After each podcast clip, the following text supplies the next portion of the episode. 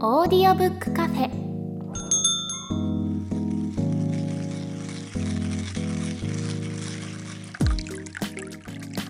ここはオーディオブック好きが集まるカフェ。今日もカフェ常連でオーディオブックを長年使っている鳥居さんとエフタさんがお店にやってきたみたいです。というわけで本日のオーディオブックカフェ開店です。今回のおすすめオーディオブックは鳥居さんからということで早速おすすめ作品のご紹介をお願いします。はい今回僕がおすすめするのは稲盛和夫さんの生き方人間として一番大切なことです。オーナーさんから紹介文を預かっているので読みますね。世界的企業である京セラそして KDDI の創業者である稲盛和夫さん。その稲森さんの語る人生哲学は世代問わず多くの人の心を打ちます。そのエッセンスを凝縮した一冊がこの生き方です。お手軽な自己啓発ではなく稲森さんはあくまで誠実に正面からこの命題に挑みます。人間は何のために生きるのか？という根本的な問いに向き合い哲学を持つことで大きな夢を叶えることそして確かな人生を歩むことへの道筋を描き出します。ということで。はい。いかがでしたでしょうか？聞いてみて。いやこれはあのー多分今後何回も聞くことになるだろうなって思いました本当。めちゃくちゃ感動しましたね。それは嬉しいですね。はい、いうん。やーなんで気づ今まであのー出会ってなかったんだろうっていうぐらい、はい。本当に今このタイミングで聞きたいことだったなって感じがしました。あ本当ですか、うん今回あの稲森和夫さんのこの本を紹介しようと思ったのは多分はい。ニュースでもご存知の方多いと思うんですけど、2022年の8月24日に稲森さんが亡くなられて、で90歳の大往生っていうことだったんですけれども、うん。そのニュースを見た瞬間僕はもうこの本をぜひともこのオーディオブックカフェでご紹介したいなというふうに思いまして。もうこれありがとうございますですねだから鳥居さんが。嬉しいですね。はい。えこの本自体は知ってました？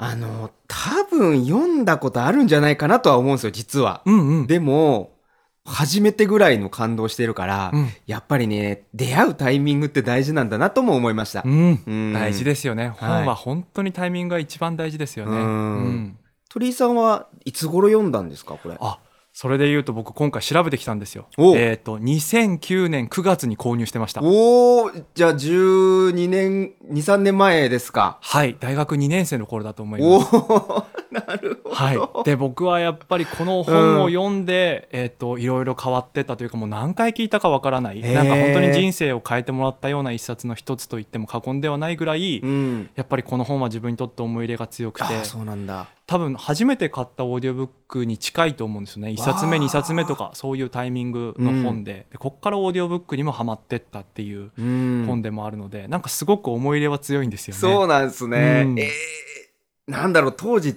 どこに感動したとか覚えてます？いやーどこにとかってのはもう本当、なんだろうな。こういうことをど真剣に言ってくれる方っていないじゃないですか。そうなんですよ。あの、僕も本当同意で、うん。だからこの、今回この本を読んで、はい、いどこに感動しましたかって聞かれるのむずいなと思ったんですよ。やそうですよね。そうです。あの、名言を一つ取り出すとか、そういう本じゃない、これ。うんね。うんいや本当におっしゃる通りだからもうこういうことを、まあ、稲森さんご自身も「ど真剣に生きる」って本を出されてたりとか、もう常にこう愚直にうんメッセージを伝えてくれるなと思っていて、はい。あのでも僕がこれ初めて聞いた時はもう二十歳そこそこなわけですうよ、ん。だからまあ半分世界を舐め腐ってるわけですよね というかこうなんだろうなうまいことやってやろうっていうふうに思ってるタイミングじゃないですか、やすごくわかります。はい。その時に本当ガツンと殴られたような気持ちにはなった感じですね。はいでその時から僕はこの本の中に出てくるその動機善なりや指針なかりしかっていう言葉が出てくるんですけどその自分が何かやろうと思った時にその動機は本当に善なのかっていううん。そこに自分のなんていうんですかしたたかさとい。うかずる,、ずるい心みたいなものはないのかっていうことを稲森さん自身がこういろんなことを始める時に必ず自分で自問自答する言葉だっていうことをうん。この中で書かれてるんですけど、はい。なんかその言葉は自分がこう何か始めようとかこうちょっと人生の選択だなって思う瞬間にはいつもこう大事にしてきた言葉の一つでもあったりするんで、うん。なんか今回改めて聞いてみてもあやっぱりここに大事なことが書いてあるなっていう感覚にはなりましたね。もう本当なんだろう。大原則ですよねここに書いてあることは。いや本当に。もうなんかすごく反省させられたのは、うん。これが大原則だなって思ったと同時に、うん。なんだろうな、とはいえっていう言葉で、うん。なんかその現実問題難しいよねみたいな、うん。なんかそういう細々としたところを、うん。なんかあの自分の中の思考でうん。こねくり回してる時あるなっていうのをすごく反省したんですよね。うんうん。こうそれを言うのは立派だけど、うんそれを実践するのって現実問題難しいじゃないみたいな、うん。なんかもっと折衷案中庸でみたいな、うん。なんか小賢しいことしてたなってすごく恥ずかしくなりました僕。なるほど。いやでもそういうふうに考えちゃうのも、うん。なんか僕結構うーん今のその十何年経って2004年の本だから何年経ってるんですか、まい。あやもう、20年弱うん。経つわけですよね。でやっぱりその間にこういろんな方の経営者本みたいなものが出てきたわけじゃないですか。でそれはやっぱり今振り返ったらあなたはたまたま運が良かっただけですよねっていうパターンのうん。経営者本もある中で、このなんか一丁目一番地と言えるようなこの稲森さんの本を今どう読むかって結構大事なことだなって僕思うんですよね。あーそうですね、うん。まあ、確かに今よどう読むかっていう話だとこの書かれていたその時代とかも鑑みると、うん。なんていうのかその24時間働けますかみたいなそのオラオラのね、こう感じに聞こえなくもないんですよね。うん。うん、こう身を粉にして働こうみたいなことも書いてあるじゃないですか。うん。だから、なんか、それが今、その字面だけ追うと、こう、どうなのって思うそうなところもあるんだけれども、うん。なんかやっぱり、これぐらいの年になってくると、そういう時代背景とかも踏まえていることもわかるし、うん。なんかやっぱそこを超えたところに、うん。のことを言ってるよなっていうのもなんとなくわかるから、うん。なんかやっぱこう、これを、なんだろうな、こう上積みじゃないところを聞き取るっていうことができたことが、まうん。あちょっと嬉しいというか、うん。うん。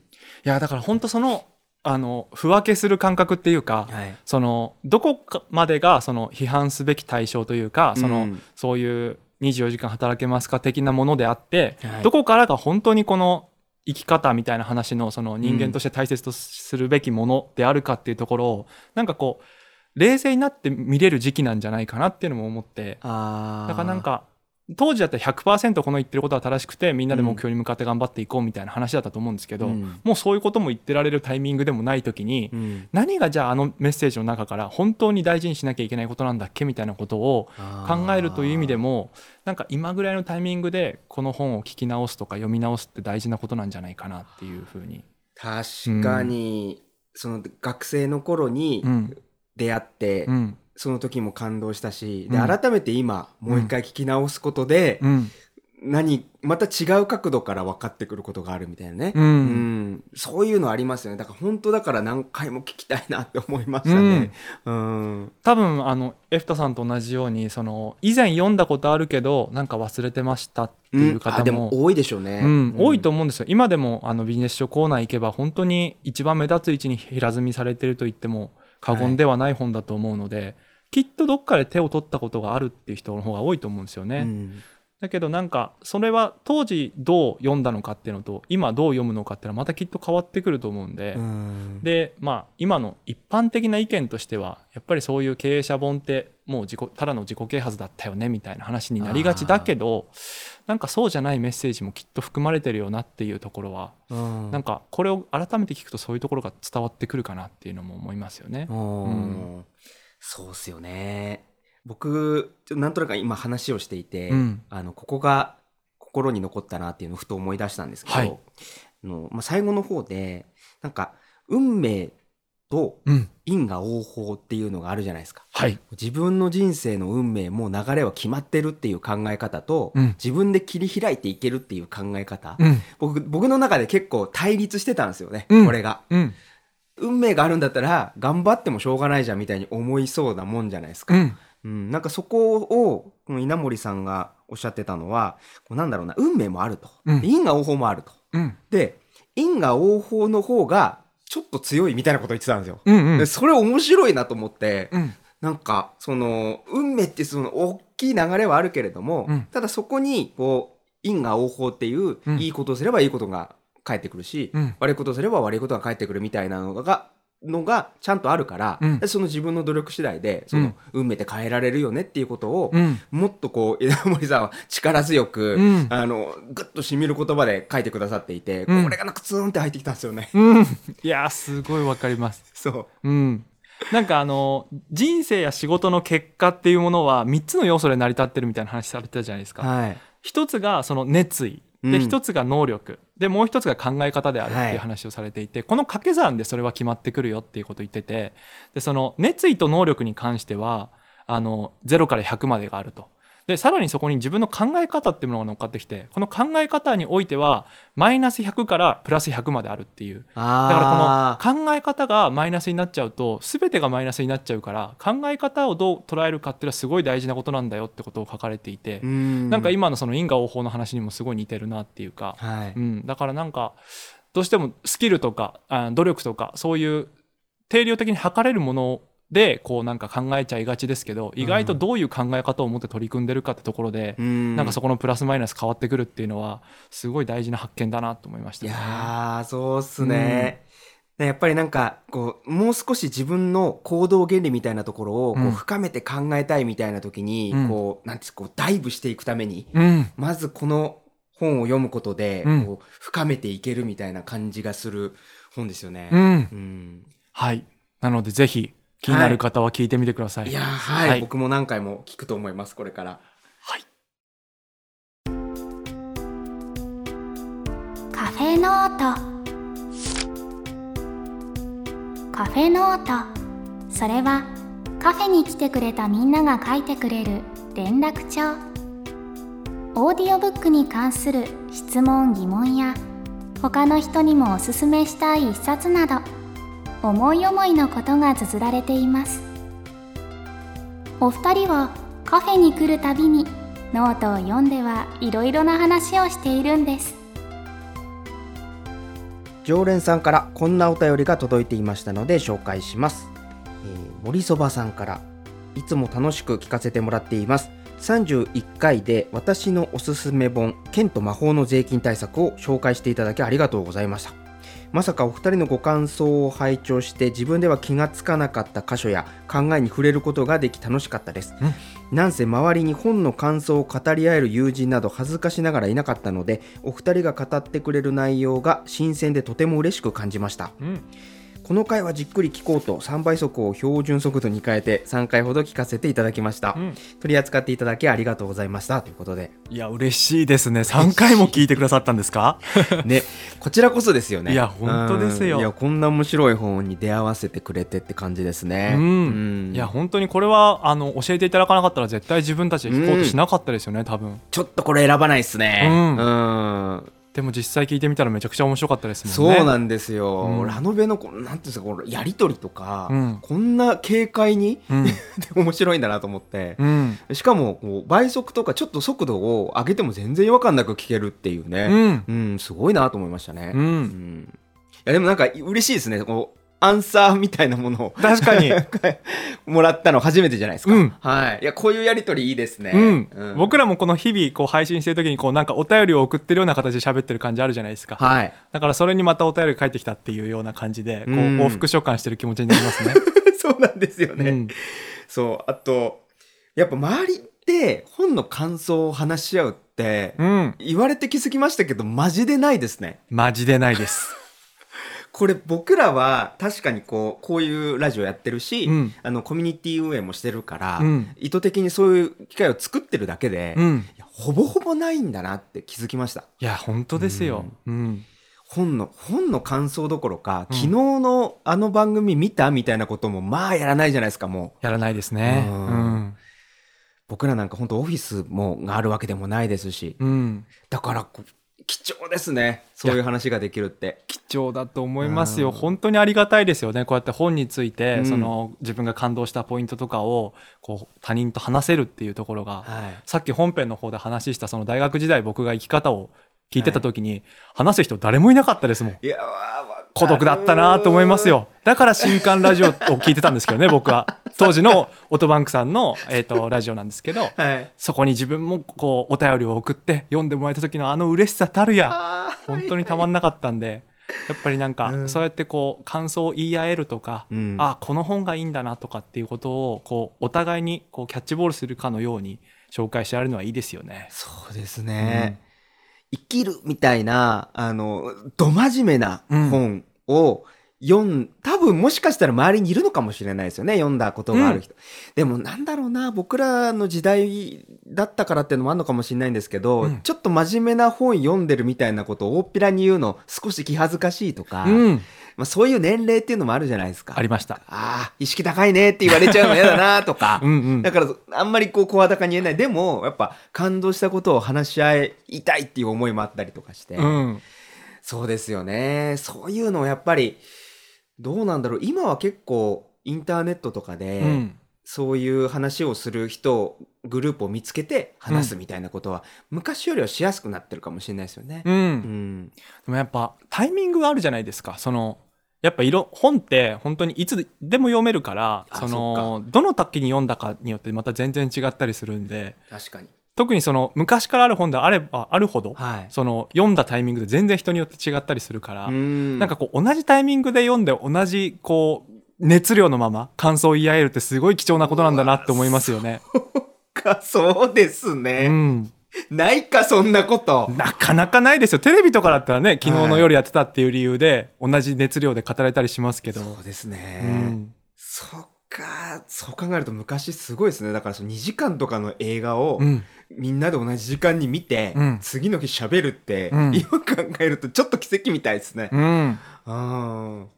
本なんてもっとかかるもんね。うん、だからなんか今地上波でやるジブリの映画とかはやっはいぱそういうところがこうみんな嬉しくて同時に見ちゃうんでしょうね。確かにね。ツイッターとか盛り上がりますもんね。うんうんそうだよな。本でもやりたいですね。あの、なんかできないのかな？ツイッターみたいにさ。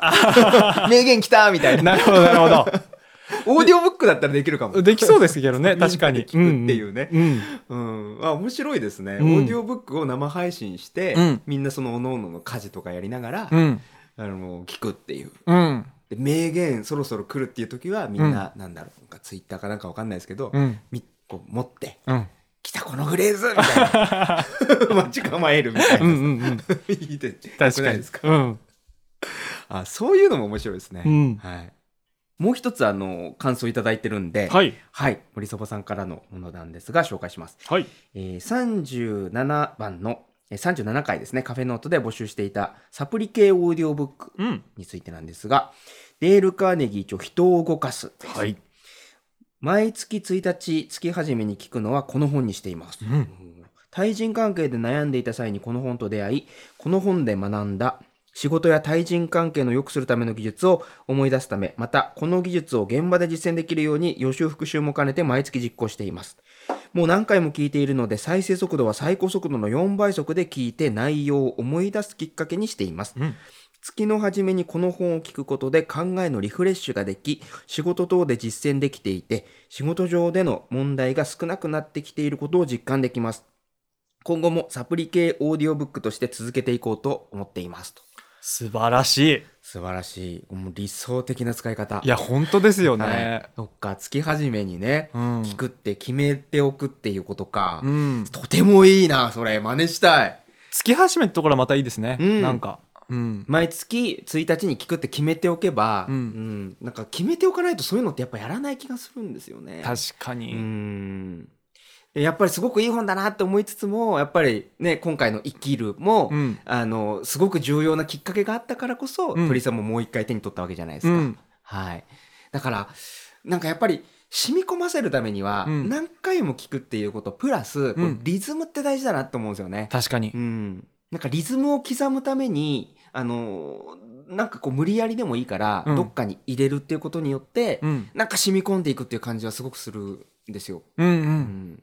やっぱなんか人のその忘却曲線みたいな話じゃないですけどなんか忘れるタイミングって大体似通ってるじゃないですか、はい。でその短期記憶から長期記憶に変わるきっかけみたいなところもやっぱりその何回繰り返していくかっていうか、うんってところだと思うのでこうやって決めておいてその日がやってきたらもう自然と強制的に聞く反強制的に聞くみたいな状況を作り出すのって意外と大事だなと思って僕もなんか年末年始とかよくやるんですよね。あの結構時間あるじゃないですか。うんで一人の時間も多かったりするんでそうなるとなんか自分の大切な本をき返そうと思ってそこで結構過去10年生き方とか何度も繰り返し聞いてきたなって思うんで、へーなんかそういうタイミングを作っておくっていうのは一ついい方法かもしれないですね。そっか、ああ面白いっすね。ないな。そういうの作ったことなかったなそういえば。うん、年末年始なんとなくじゃあそれ毎年繰り返してるんですか鳥居さんは？そうですね。なんか自然とそうなっていくことが多いんですけどやっぱりなんかこう棚卸しをするような感覚と、あとまあ新年に向けてうん。抱負を考えるじゃないですけど、はい。なんかどうしていきたいかってことを改めて考えていく時にこの過去に聞いてよかったなって思うものとか、なんかうんこういうふうに生きてみたいなって思うような本を何冊かっていうのはありますね。へえ、なんか他になんだろう毎月このタイミングでやってるみたいなことってあります？え？それでオーディオブックでですか？あまあオーディオブックにも限らずなんですけど、まあ、はい。リズムっていう文脈で、はい。はい、えー、僕あの季節感とかほんとなくて、うんうん。なかなかこう年末年始だから特別なことするとかあんまないんですよ、だからそういうのぜひ取り入れたいなって今ちょっと思ったんですよね。う確かに、ん。何ですかね？何やってるかな？面白いですね。じゃあ一結構1年単位なんですかね鳥居さんの中で。そうですね。しかもなんかこう決めてるわけじゃないんですよね。たまやっぱりそのそういう時にそういう時間を作れるから自然とそうなっていくっていうかだから気づいたらい毎回年末年始とかに多くやってるなっていう。だからうん。割とお盆休みとかにやることもあるしあーなんかやっぱ自分でこう時間が取れる時っていうのはありますよね。うん。